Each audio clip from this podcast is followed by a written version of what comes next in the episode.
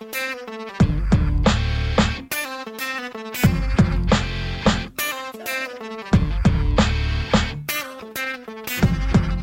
is the Story Power Marketing Show with Tom Ruwitch. Make yourself comfortable and fasten your seatbelt.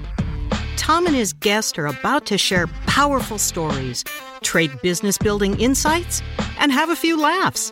Tom created this podcast to help you captivate prospects and inspire them to act so you can get more clients quickly and easily. That's what powerful storytelling is all about. That's what this podcast is all about. So let's get this party started. Here's your host, Tom Ruwitch. Hey, everybody, it's Tom Ruwitch, and welcome to the Story Power Podcast. This episode is called How to Delight Customers and Beat Back the Avenging Hordes. So, a spoiler alert, you do not need buckets of boiling oil, flaming arrows, catapults, or any other weapons of mass destruction to keep the avenging hordes at bay. My guest is going to dive into that with us. But as with every episode, I'm going to kick things off first with a story before I introduce the guest. It's a story about revenge. A few weeks back, my wife Melissa and I watched an Oscar nominated movie called Promising Young Woman. It tells the story of 30 year old Cassie, who exacts revenge on men who mistreat women. I won't give away the details. I'll say only that the movie made me cringe a little, made me laugh, and it definitely made me think. Humans are vengeful creatures. We're taught to turn the other cheek, but that's easier said than done for many. Social media is full of people who prefer vengeance to cheek turning, people who happily lob vengeance bombs when they feel mistreated. The waitress delivered horrible service in the restaurant, lob a vengeance bomb on Facebook.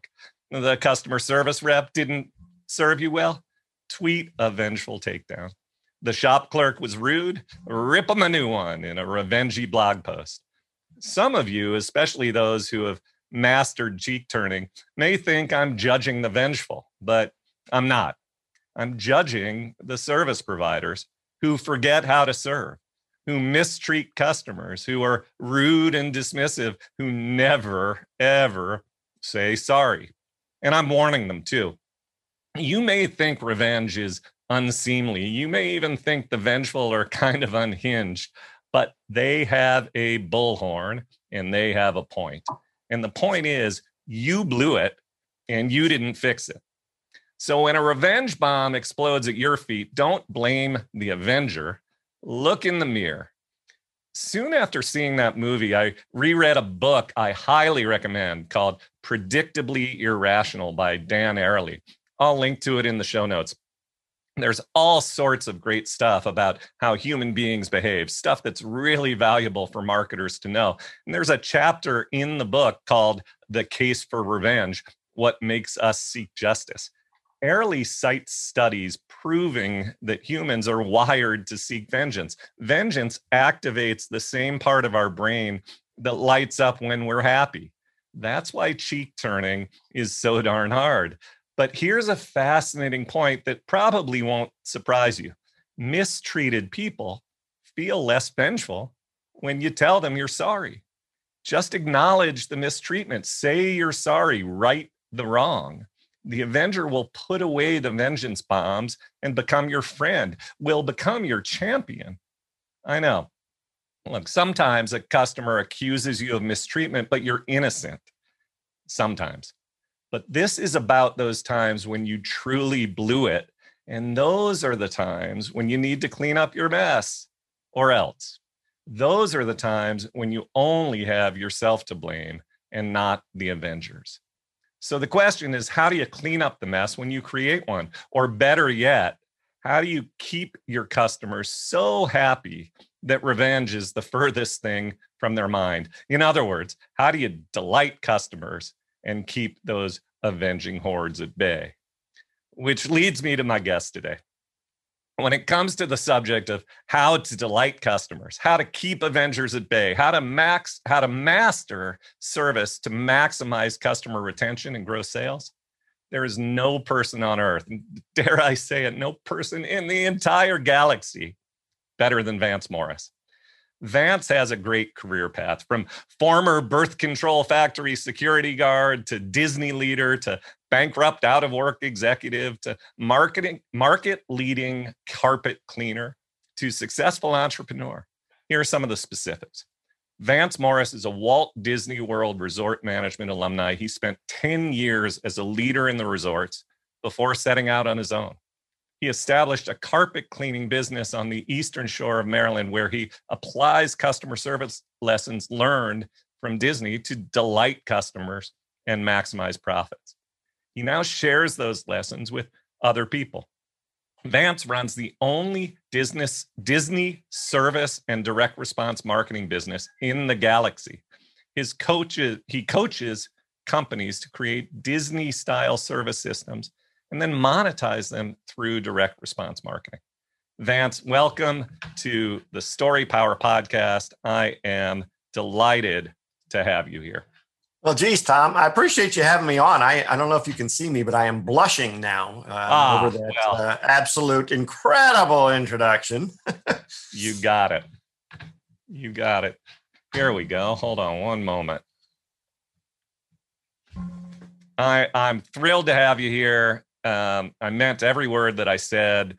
I've learned a ton from you and uh, your emails, your books, your your coaching program. It's so so valuable. And and you know, uh, we were talking a little bit before I brought you aboard, and we were talking about the fact that yeah, you teach people how to delight customers and how to keep how to keep those avenging hordes at bay. You've been on the other side of the coin, though. You have been that customer who feels mistreated, and you've you've been known to lob a bomb or two. There was a case of you going with your family to a fancy, high-priced hotel, and uh, things didn't quite turn out as you expected. Tell that story, and uh, it, it, it's a great example of what we're talking about. Yeah, you know, and the thing is, is that you know, customer service or client experience has gotten so bad that it's near impossible not to just trip over these stories. Uh, they're everywhere. Um, yeah, a couple of Thanksgivings ago, uh, I took the family to a uh, this resort uh, here near Washington D.C. Trying to get away from it all, so it was the first time we didn't cook Thanksgiving dinner. No family, just just the four of us. And this is a you know high end hotel. And they knew that Thanksgiving was going to be busy. When we went to check in, it was absolute mayhem in the lobby. They had 14 stations for at the at the uh, front desk where you check in. Only three had human beings behind them trying to check people in. Um, and I, it was just absolutely amazing. So we, you know, I'm standing in line. Um, I actually, my wife, this is how long I was in line. My wife went and got me a beer, gave it to me in line. I finished that beer. She came back and she took orders not only for me, but the guy behind me and his wife who were standing. So it was a two beer wait just to get checked in. The poor guy who was doing the check in had one of those training badges on. So I immediately felt a little bit of sympathy. Uh, not much, but a little bit. And I was, is there a manager here? Is there anybody with some kind of juice, some kind of authority that could put a few more people out? You know that it's not like these people just appeared out of nowhere. They had reservations. They knew when they were checking in. How could you possibly not be prepared for it? The tri- after the check-in experience, it just went downhill, uh, you know, from there my wife and I went to. Uh, I don't want you guys to think that I'm, we're a bunch of boozers, but we went to uh, you know uh, a restaurant and lounge inside the hotel, and my wife and I each ordered a beer, and the server brought uh, the beers over, and mine was it was a draft, so it was already in a glass. She brought the beer over uh, for my wife, plunked it down, still had the cap on. So I'm yeah. like, yeah. no twist off either. So I, you know, I said, you know, it's been a long, long weekend. Um, so I did the old college, you know, put the bottle on the edge of the table and whack the top of it. Um, it it was just one of those. And it, the, the really sad thing was, is that there was, so, this was, these were just two examples of the trip. The whole trip was a disaster. We had a great time as a family because we got to laugh about it, but you know, we would never go back to this place.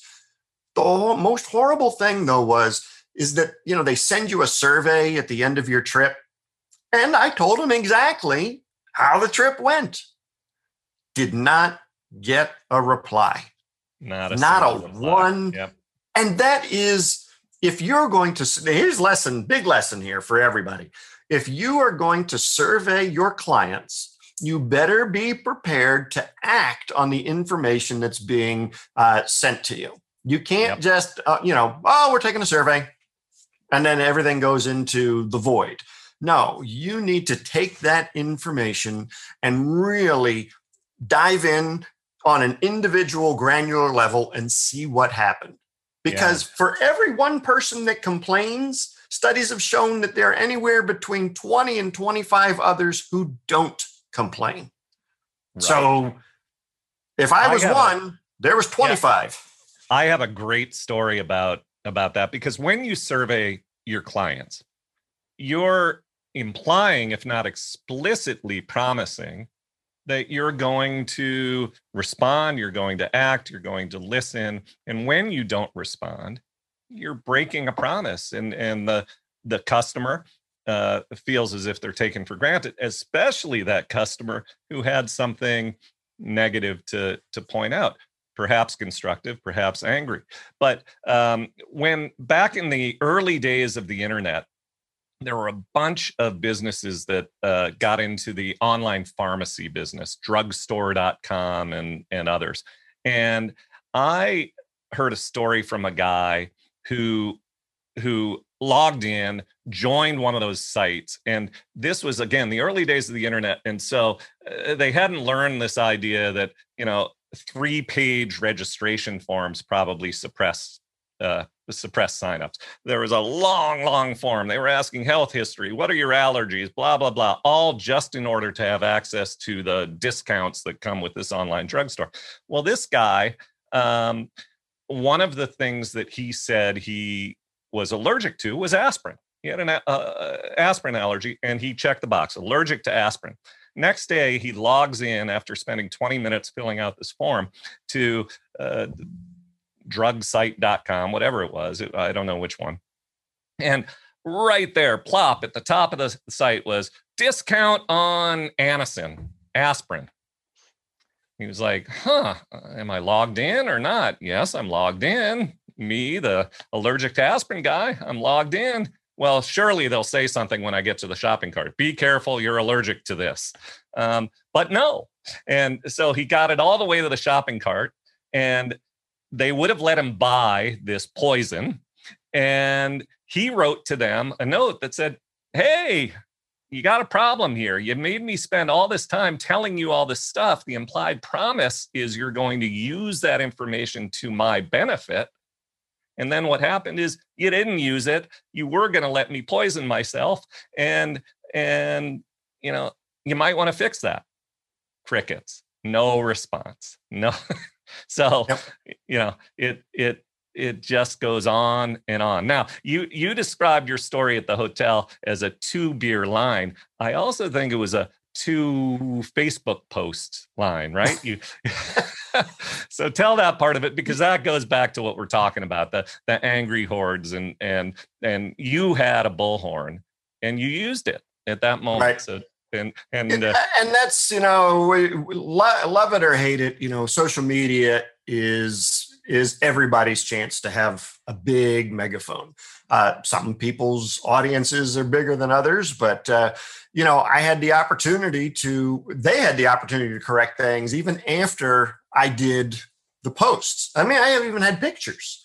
Um, and it was it just amazed me that there was no response. I mean, we hashtagged the hotel, the company.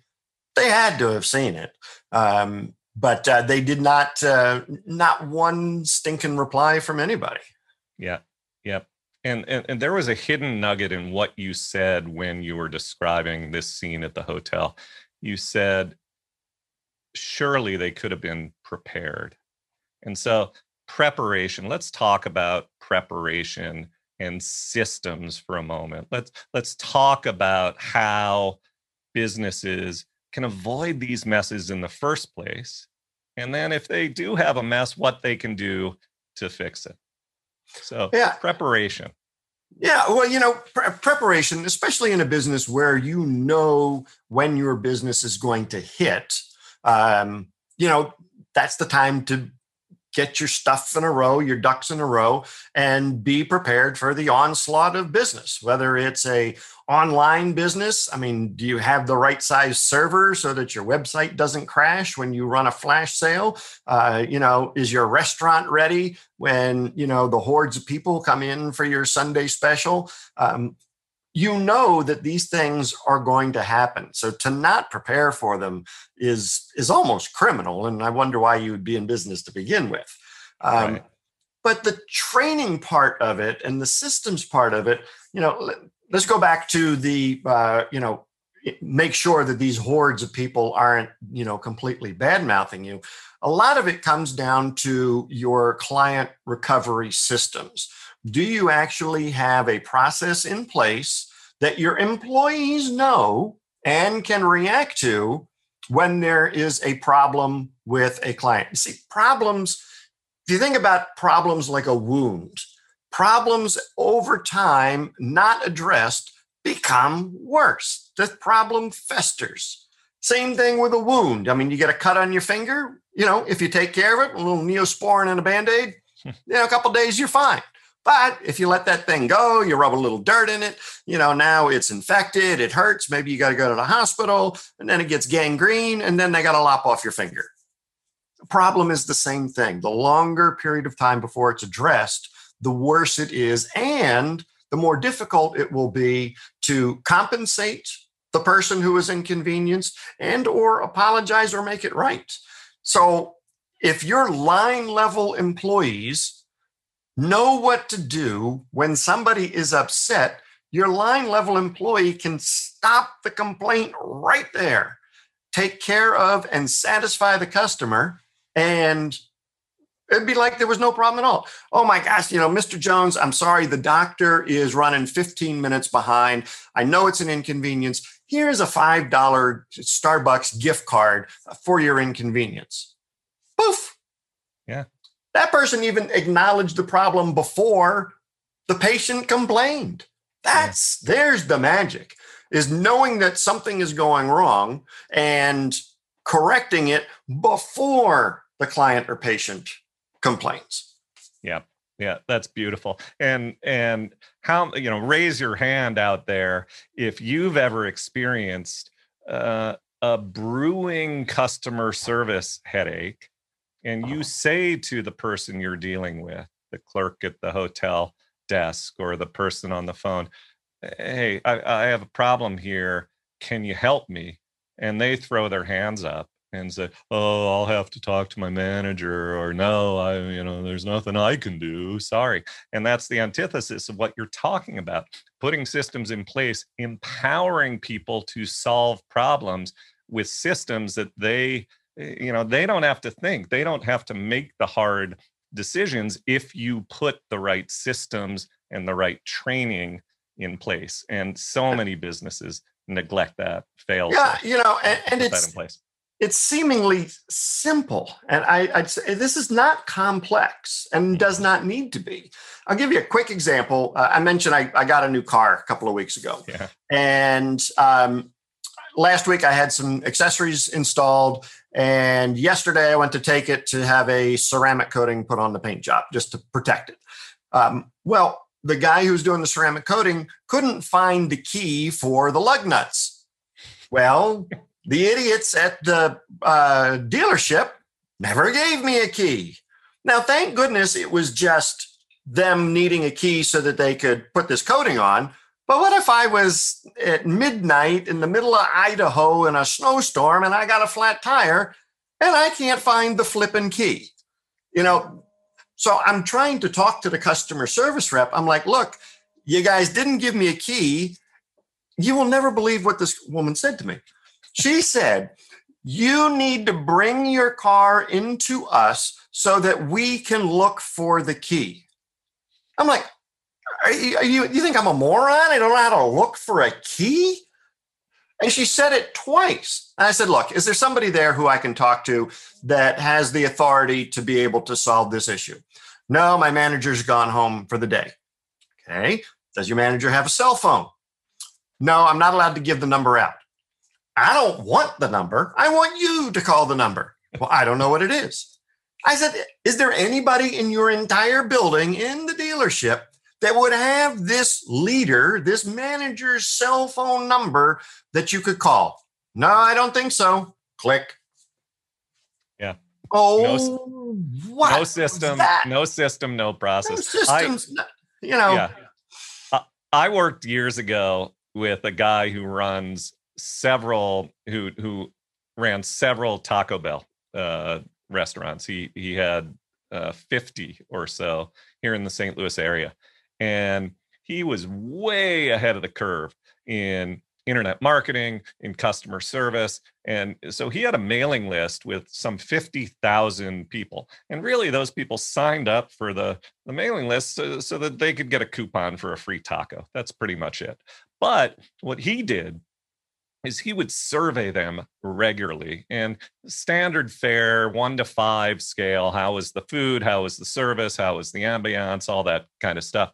And he would personally email it was a system that he had in place field the survey responses and anybody who responded to any survey with a three or less he would email them and he would engage them directly talk to them. What can we do to make it better? Send them a bigger coupon, fix the problem, hold the avenging hordes at yeah. bay. And it, it, it wasn't rocket science. It was right. a very simple system, but he built it into his business process. He carved out the time. He could have delegated it to someone also, by the way, um, but he wanted to. He wanted to do it, and his business thrived as a result. Talk to me about, I know the story of you going to a restaurant uh, at Disney, I believe it was, where um, friend of yours, or maybe it was in Orlando when you were down there, uh, uh one of your clients uh, got the wrong food delivered to the table. How'd that how'd that go down? Oh my goodness, yeah. So I, um, as you know, I do uh, tours and boot camps down in Orlando at Walt Disney World, and I had my clients with me. Um, I always take them out for a nice dinner before the boot camp. So we went to uh, this really, really cool. I mean, the entertainment's spectacular. Um, it's not a Disney restaurant, but it is on Disney property. And um, my, uh, you know, we had all ordered, and uh, the son of my client um, had ordered uh, something, um, and they were uh, Jewish, so they ordered something, you know, that was that was kosher, you know, no pork. Um, well, when our meals came out, he got a rack of ribs, and the server, you know, said, yeah, "Okay, here's all your meals," and the guy is like, "Excuse me, I don't, I didn't order this." And the server looked at his pad and said, "Yes, you did." And the guy's like, "No, no, no, no, no." I don't eat pork. I'm kosher. And the guy looked like he had lost his mind and didn't know what to do. And so we finally got a manager over there, and the manager straightened everything out, brought us drinks, got us a nice table over by, uh, you know, where the entertainment was happening, etc. But if we hadn't said anything, one, my, you know, we would have ended up paying for a meal that we didn't order. My guy would have been, you know, hungry because he couldn't eat the ribs just uh, you know telling your customer that hey you're wrong even if they are wrong is not something that's going to endear you in the hearts of your clients and keep them coming back right. certainly not and you know we go back to process and why we do these things you know the immediate thing if they had a process if somebody complains you know, you follow the what I call the last principle, L A S T. You listen, okay, what's the problem? You apologize. oh my gosh, I'm so sorry we brought you the wrong meal. Uh, let me get, um, you know, let me get get you something else or get you the correct thing, which is the S is solve, and then the T is thank. So listen to the problem, apologize. You're not apologizing that you made a mistake or that there, you know, that you're admitting fault. You're just apologizing for the fact that this mistake happened. Oh my gosh, I'm so sorry this happened to you. How can I fix it? And then thanks so much for bringing it to our attention. This is the only way, you know, we get feedback and we can, um, you know, make sure it doesn't happen again in the future. But line level employees are just not taught this. Actually, a lot of managers are not taught this either. Yeah. Um, and I want to go back to your the uh, surveys and the reviews. You know, these days again, all of this stuff is online. You got your Google stars, you got your Yelp reviews, Facebook. Mm-hmm. I mean, mm-hmm. everybody and their mother's got a review site, near impossible to keep up with it all. However, you can automate your reviews online by if you send out um, an email, if you have a, a, a software system or a CRM, you can actually send out emails and have people do the review on your website so give you the five stars, four stars, type it in, and then there's a button to click and it'll send it to Google. But if it's not such a great review, if it's, as you said, three or less stars, instead of seeing the button to go to Google, it's a submit button, and the boss gets, or whoever's been appointed to it, the boss gets the email with the survey information on it.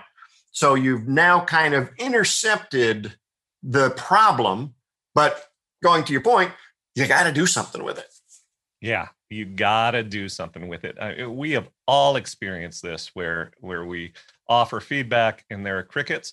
And uh, I'll ask you, Vance, what what happens with you and your clients and that restaurant if the waiter says, "Dude, you didn't you did order the ribs. Tough tough luck. You got the ribs. I'm charging you for it." And if the manager didn't fix it, are you going to that restaurant again? Never gone to the restaurant. And I'm lobbing one of those bombs that you You're talked lo- about earlier. I'm getting my boiling oil and my arrows out, and we're going to have some fun. Yeah. And instead, you've told the story. And uh, I think you told the story in an email that I got from you recently. Mm-hmm. And in that story, you talked about what a great restaurant it is. And the punchline of the story was they they really they stood up. They solved the problem. They did it the way that you should do it. Everybody makes mistakes. Yep. waiters make mistakes.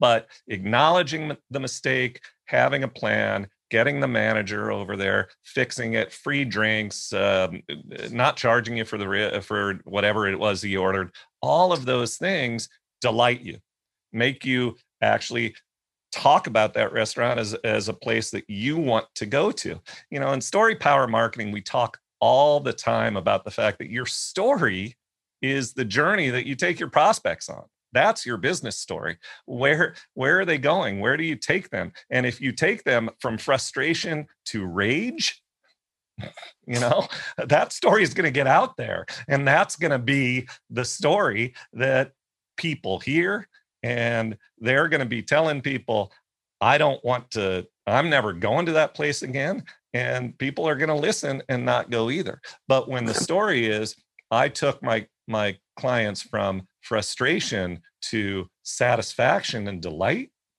I listened i paid attention i served them. People forgive mistakes. People are happy to to you know uh, uh, they'll refer you if you fix problems. Right. Well, you know, and the thing with you know the you know the the way the restaurant took care of it is we probably had a better time, we had a better experience because of the problem that then engaged the manager in order to give us, you know, I mean, yeah, it's nice to get a round of drinks, but I mean, to be shown a VIP status, like they we were still sitting in the dining room. He went out, and as soon as the table in the entertainment area opened up, he put a big reserved sign on it for us. Beautiful. Um, and so he made a big deal out of taking care of and treating us like royalty. Had the problem never occurred, we would have just left and said, "Yeah, it was a good dinner." Yeah. You know, yeah, entertainment was cool.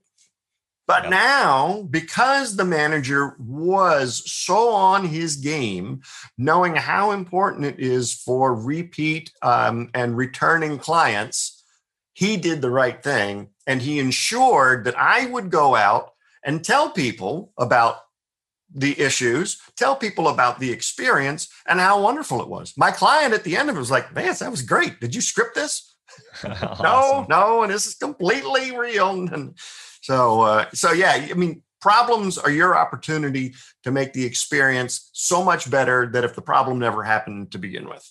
Yeah, and going back to a key lesson, having a having a system and having a process, the the waiter knowing that okay, wait a minute, I have a problem here. I I'm not sure how to solve it. Let's get the manager involved and a manager who's been trained to diffuse the bomb. That's that's key. It doesn't happen. They're not conjuring up these responses uh, on the fly without training. They they put the process in place to begin with, and that's that's just a, a key lesson. I had a client um, restaurant. They were mostly bar for bar food, burgers, wings, so forth, but they also had steak on the menu. Didn't sell a lot of them, but you know you could get yourself a strip steak.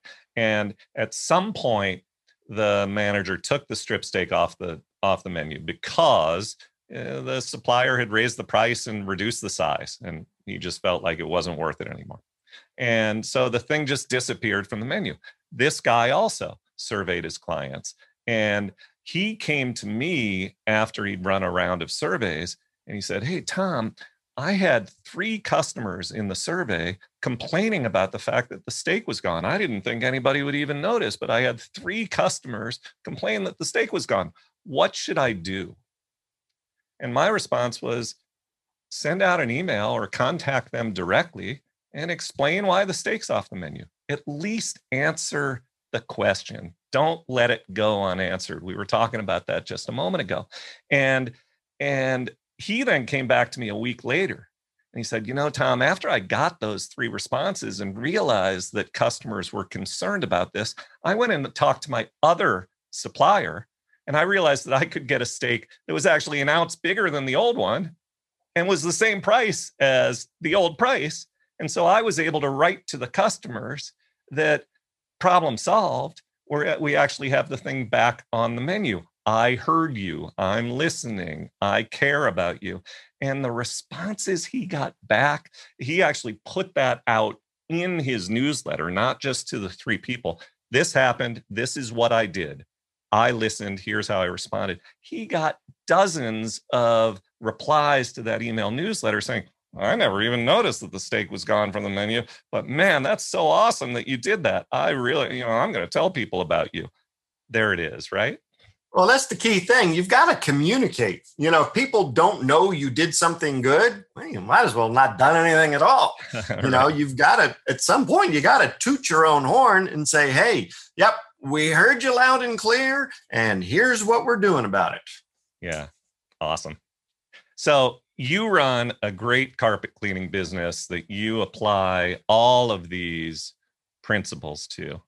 And and you run a good a good show, but mistakes get made. Issues happen. Can you share a story of something that happened and how you kept those avenging hordes at bay? Sure. You know, when, and this goes back to having systems, and it wasn't even something right. that I had to do. One of my technicians, were, you know, were out on the road, and he was running late. Well, he knows that if he's going to be running late, he needs to call the client and say, "Hey, I'm running behind. The job before me is taking a little bit longer. I there's traffic, whatever." You just let that client know. It's a common courtesy. Well, when he did that, the client just kind of went off the deep end. Oh my God, I scheduled the whole day. Uh, you know, so I mean, really going bonkers on him. He knew that if the client accepted his apology and just said, "Yeah, okay, you know, just get here when you know when you can get here," that he would do, you know, he would offer, um, you know, like a free chair or um, you know a free room of carpet cleaning just because we were late. If the client is really mad he knows, especially if it's a woman, that he stops at the local grocery store or florist. He buys a little bouquet of flowers and he shows up at the front door with the flowers as an apology. That's the system. Now, how can you be mad at a guy when he's standing there handing, you know, handing you a bunch of daffodils or daisies or whatever it is that you bought? You can't. And you're blown away. I mean, all of us have contractors that come to our homes to do work. Yeah. They are always late. You know, I mean, around here, you know, we're on what's called Eastern Shore time. Okay. This is the little part of Maryland that's attached to Delaware. Eastern Shore time is the contractor will say, Yeah, we'll be there Monday but they don't tell you which Monday it is. So I know that, again, I said earlier, the bar is set very low for client experience. You don't have to do much to get above it. I guarantee you, there is not another contractor in my area that's stopping to buy flowers when they're running behind. Yeah.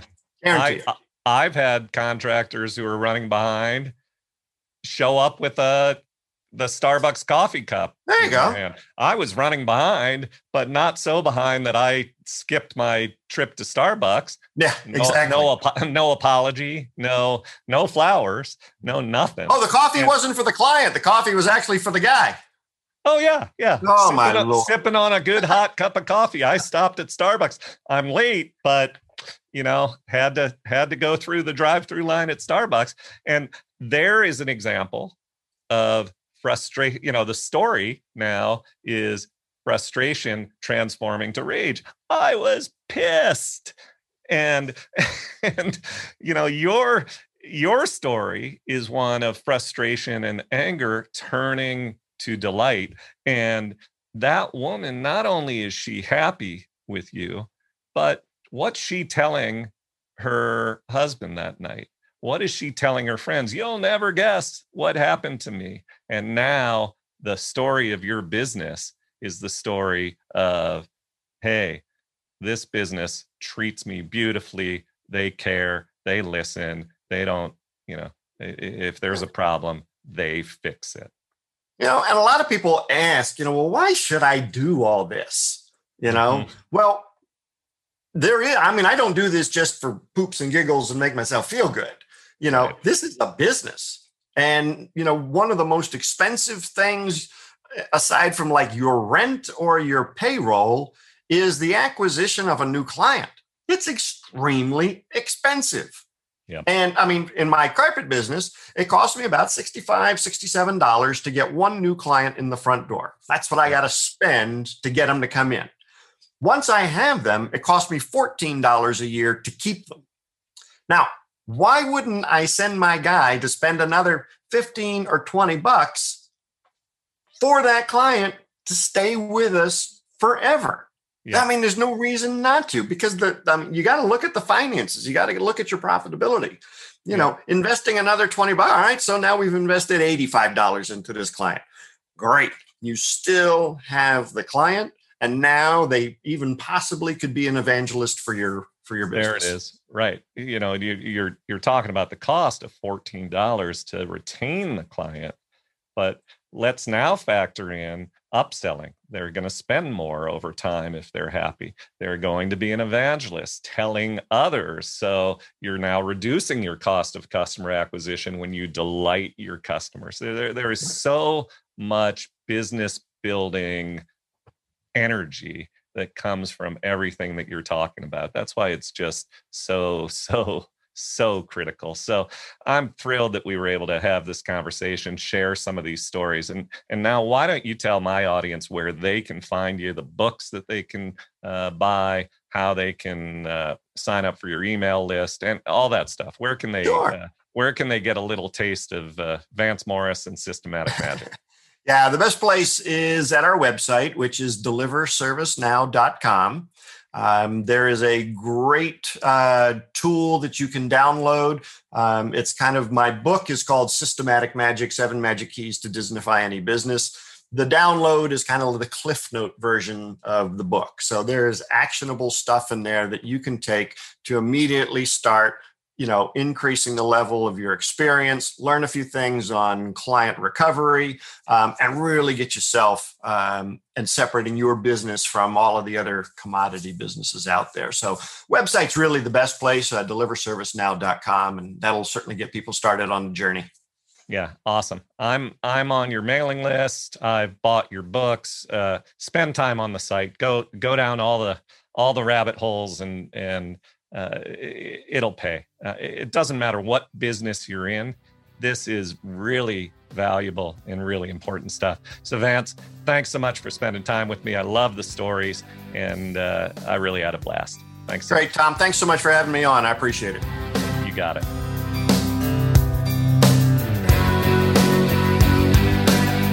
Thanks for listening to the Story Power Marketing Show with Tom Ruwitch. If you liked what you heard today, visit storypowermarketing.com slash resources, where you can sign up for Tom's entertaining, informative, must-read emails. Download free business building resources and discover other opportunities to help you harness the power of storytelling. That's storypowermarketing.com slash resources to help you captivate prospects, inspire them to act, and grow your business with greater ease and joy. Also, please remember to subscribe to the Story Power Marketing Show with Tom Ruwitch and review it on iTunes or wherever you get your favorite podcasts.